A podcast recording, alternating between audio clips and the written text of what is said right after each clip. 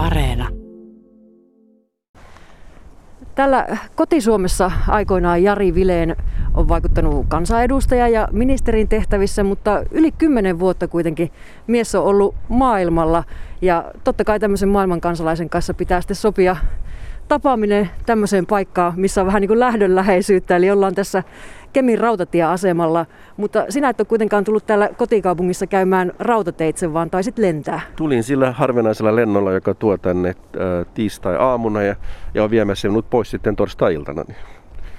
Ja, ja tulin tietysti katsomaan perhettä ja vanhempia ja, ja veljeni perhettä täällä, mutta niin kuin varmaan me kaikki tänä päivänä samanaikaisesti olen sitten myös etätöissä. Eli, eli tässä eilinen päivä meni taas normaalissa Skype- ja Teams-kokouksissa ja näin tulee jatkuvasti vielä nämä kaksi päivää eteenpäin.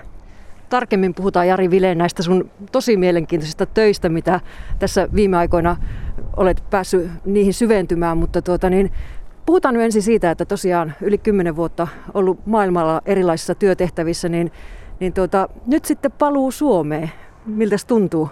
13 vuotta tuli täyteen. Mä lähdin elokuun lopussa 2007 hyvin toisenlaista Suomesta, jossa perussuomalaistematiikka ei ollut laisenkaan sen kaltaista kuin se ehkä tänä päivänä olemassa. Tänä päivänä tuli gallupit, jotka kertovat, että he ovat Suomen suurin puolue näiden ennusteiden mukaisesti. Ja kiersin, olen kiertänyt Unkarin, Puolan, Ranskan ja, ja Belgian kautta nyt sen takaisin Suomeen ja ulkoministeriöön. Ja yksi asia, mä kerron yhden käytännön esimerkin, joka kertoo, miten Suomi on muuttunut kun lähdin ja muutin äh, tuota, pari matkalaukun kanssa Unkariin, lähdin hyvin toisenlaista Suomesta, hyvin suomalaista Suomesta. Kun tulin nyt takaisin syksyllä tänne, tänne Helsinkiin ja muuttokuormamme tuli sitten sieltä Belgiasta mukana, se tuli ää, äh, muuttotiimi, joka pakkasi tavarat, oli italialais-belgialainen, jonka toi virolainen ää, tuota, rekka sitten tänne Suomeen. Ja meidän muuttotavaramme Helsingissä purkivat tiimi, jossa oli kaksi espanjalaista, yksi urugualainen, yksi kuubalainen, yksi britti ja yksi suomalainen. Okei. Okay. Ja sinunkin... käytännön esimerkki kansainvälistystä Suomesta. Kyllä, kyllä. Ja kansainvälisen perheesi kanssa olet nyt sitten asettunut tänne. Mitä vaikka se? Minulla on unkarilainen vaimo ja sitten meillä on pikkuinen Max, joka, joka on unkarilais-suomalainen ja taitaa olla maailman kansalainen jo syntyessään sitten. Joo. No tota, jos Suomi oli kovasti muuttunut tässä 13 vuoden aikana, niin onko mies muuttunut? No mies on kyllä vanhentunut, et, et, en tiedä onko viisastunut, mutta ainakin vanhentunut. Ehkä jotakin maailmalta on tullut mukaan. Monet asiat on sellaisia, mitä yhä edelleenkin entistä enemmän arvostaa Suomessa. Kyllä kaikesta huolimatta puhutaan, olen nähnyt nämä tuoreimmat uutiset tietysti, niin kyllä tämä turvallisuus Suomessa on, on uskomaton asia, siis jota arvostaa valtavasti. Toinen tietysti on, on meidän hyvät palvelut. Kyllä meidän julkiset palvelut on erinomaisia Suomessa, joka nähdään ja, ja koetaan. Ja myös puhtaus. Puhtaus tulee hyvin monesti esille ihan ensimmäisenä asiana. Että, että kyllä niin kuin, matkailu avartaa myös siinä suhteessa, että osaa arvostaa monia asioita.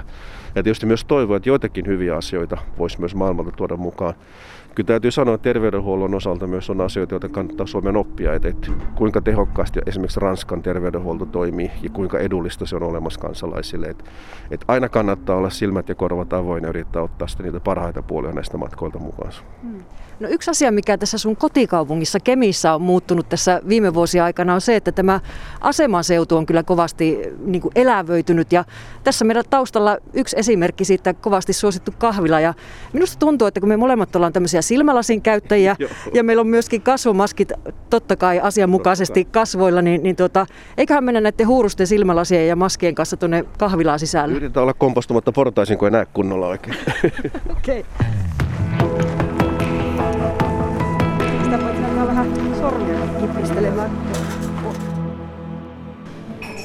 Nyt on päästy tänne kahvilan lämpöön ja, ja tuossa tuota, niin, pikaisesti teet hörpättiin, eli vähän saatu lämmikettäkin ja nyt maski takaisin tiukasti päähän ja jatketaan. Eli tuota, Jari Vilenin kanssa tässä istutaan kemiläisessä rautatieaseman kahvilassa ja, ja tuota, Suomi on tosiaan ottamassa Parentsi-alueen puheenjohtajuuden tuossa syksyllä ja sen hoitaminen on Jari Vileen sinun vastuulla.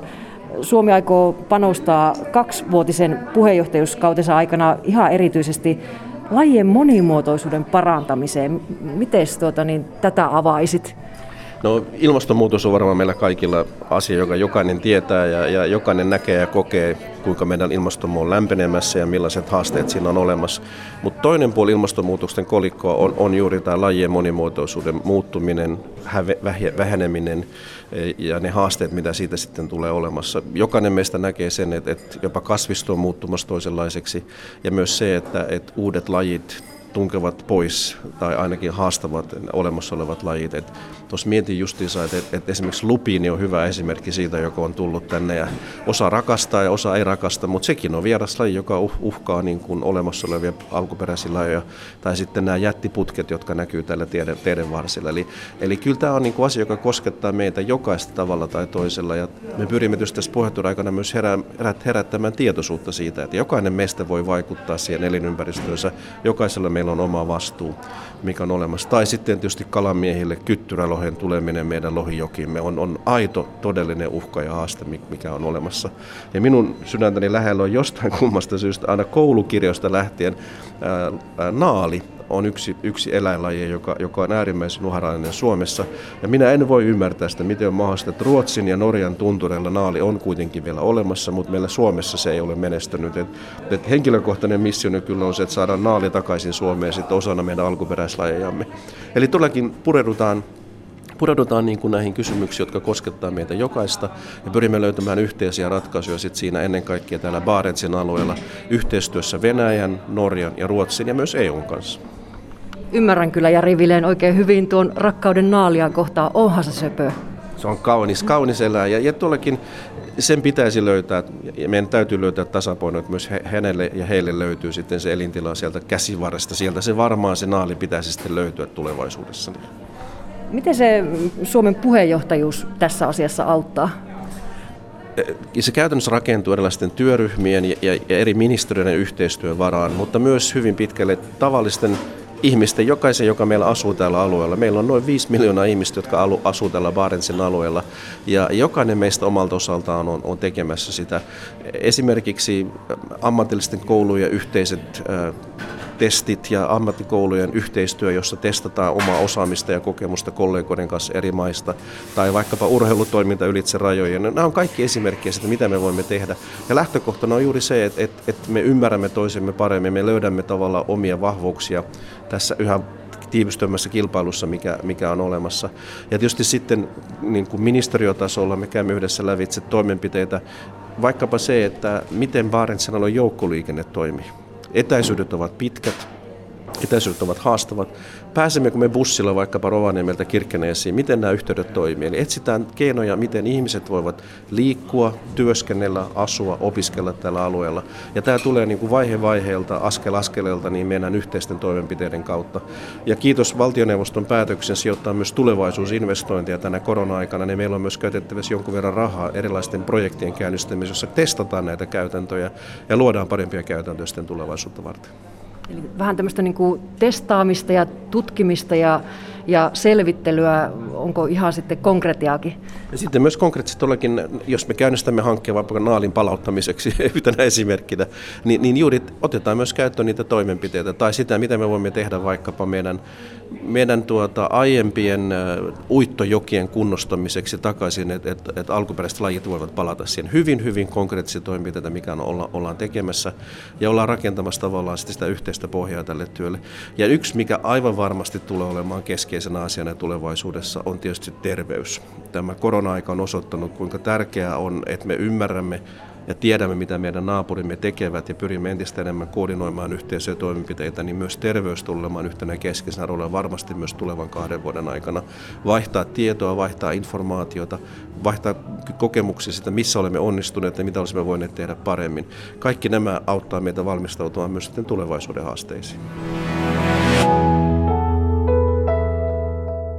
Istutaan Jari Vilenin kanssa tässä kemiläisessä kahvilassa ja Tämä sinun nykyinen pesti Barentsin ja EUn pohjoisen ulottuvuuden suurlähettiläänä ulkoministeriössä, niin se on tuonut sulle mukanaan monia tehtäviä, mutta myöskin tämä vallitseva koronatilanne on tuonut siihen omat sävynsä.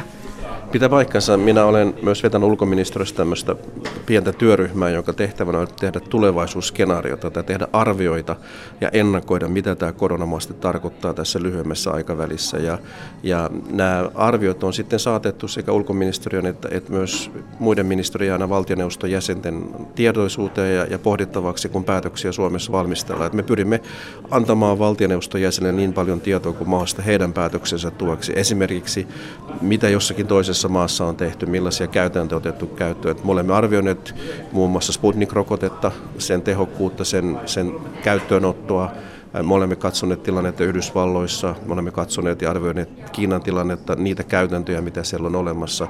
Ja, ja toivottavasti että sitä, sillä on ollut oma vaikutuksensa myös sitten meidän, meidän päätöksiin, ainakin sillä on ollut lisää tiedon antamista meidän, meidän päätöksenteon tueksi. Pystytkö ottamaan kantaa tähän rokotusasiaan? Se on kuitenkin aika semmoinen kuuma peruna just tällä hetkellä.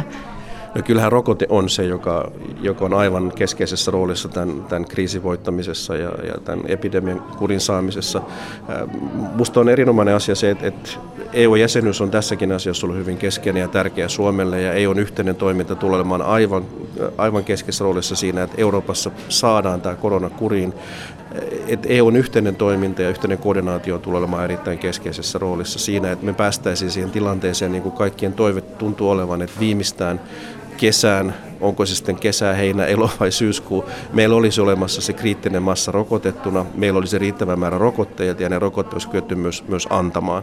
Mutta me ollaan nyt juuri tällä hetkellä minun mielestäni ehkä kaikkien herkimmässä tilanteessa. Ihmiset ovat jo jossain määrin väsyneet tähän jatkuvaan rajoitteisiin, jotka tulevat, poistuvat ja tulevat uudelleen.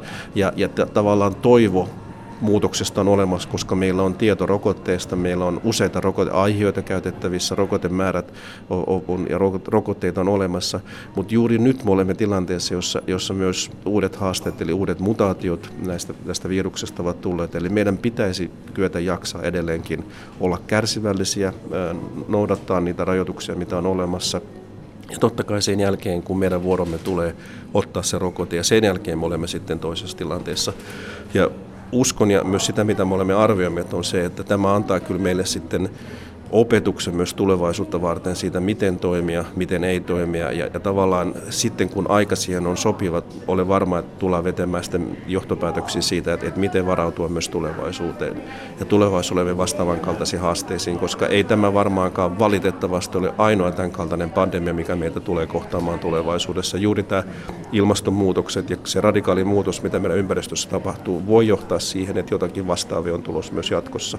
Ja nyt mä uskon siihen, että, että, että me olemme kaikki ottaneet jonkun opetuksen tästä itsellemme ja meillä on sitten kyky katsoa entistä enemmän yhdessä ja solidaarisesti.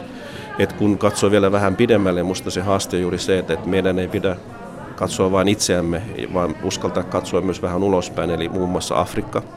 Miten Afrikan rokotukset tai niissä maissa, jossa on vähemmän varaa, ja jopa vähemmän resursseja, miten myös turvata, että ihmiset siellä saavat nämä rokotukset aikanaan, koska, koska se kriisi ei poistu sillä, että se poistuu vain meidän välittämästä näköpiiristä, vaan meidän täytyy katsoa sitä todellakin globaalisti.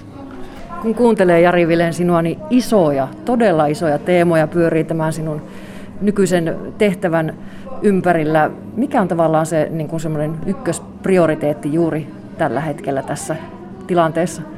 No tietysti niin kuin sanottu, tämä koronapandemia koskettaa meitä kaikkia ja minun roolini on hyvin, hyvin pikkuruinen siinä vaan yrittää tuottaa yhdessä kollegoni kanssa arvioita ja, ja tukea päätöksenteolle. Kyllä tietysti voi sanoa, että, että sydäntä lähinnä minulle tulemaan tämä Barents-yhteistyö, koska se on juuri sitä, että, että, että me tulemme toimimaan Lapin, Pohjois-Pohjanmaan, Kainuun ja pohjois ihmisten kanssa yhdessä, koska nämä ovat ne maakunnat, jotka Suomessa tähän puheenjohtajuuteen konkreettisemmin sitten tulevat liittymään. Ja, ja pääsen työskentelemään Norbottenin ja Westerbottenin Finnmarkin, Tromson, Fylken, Murmanskin, Arkangelin, Petroskoin, Komin ja Nenetsian kollegojen kanssa. Et, et varmaan tässä lähiaikoina, sit kun matkustan on mahdollista löydän itseni jopa Nenetsiasta ja on kiinnostava kuulla ja nähdä, mitä, mitä heillä ole, on, on haasteita ja miten he omalta osaltaan esimerkiksi suojelevat luontoa tai yrittävät huolehtia sen tulevaisuudesta. Eli, eli kyllä mä olen todella innossani tästä tulevasta puheenjohtajuudesta siinä, että et niistä mahdollisuuksista, mitä se tarjoaa niin kuin käytännön työn tekemiseen, mutta tavallaan myös siitä, että et, et se on vähän niin kuin paluu takaisin näille pohjoisille juurille, josta on ollut vuosikymmenen poissa. Kiitos ja tervetuloa takaisin pohjoisille juurille. Kiitos kovasti.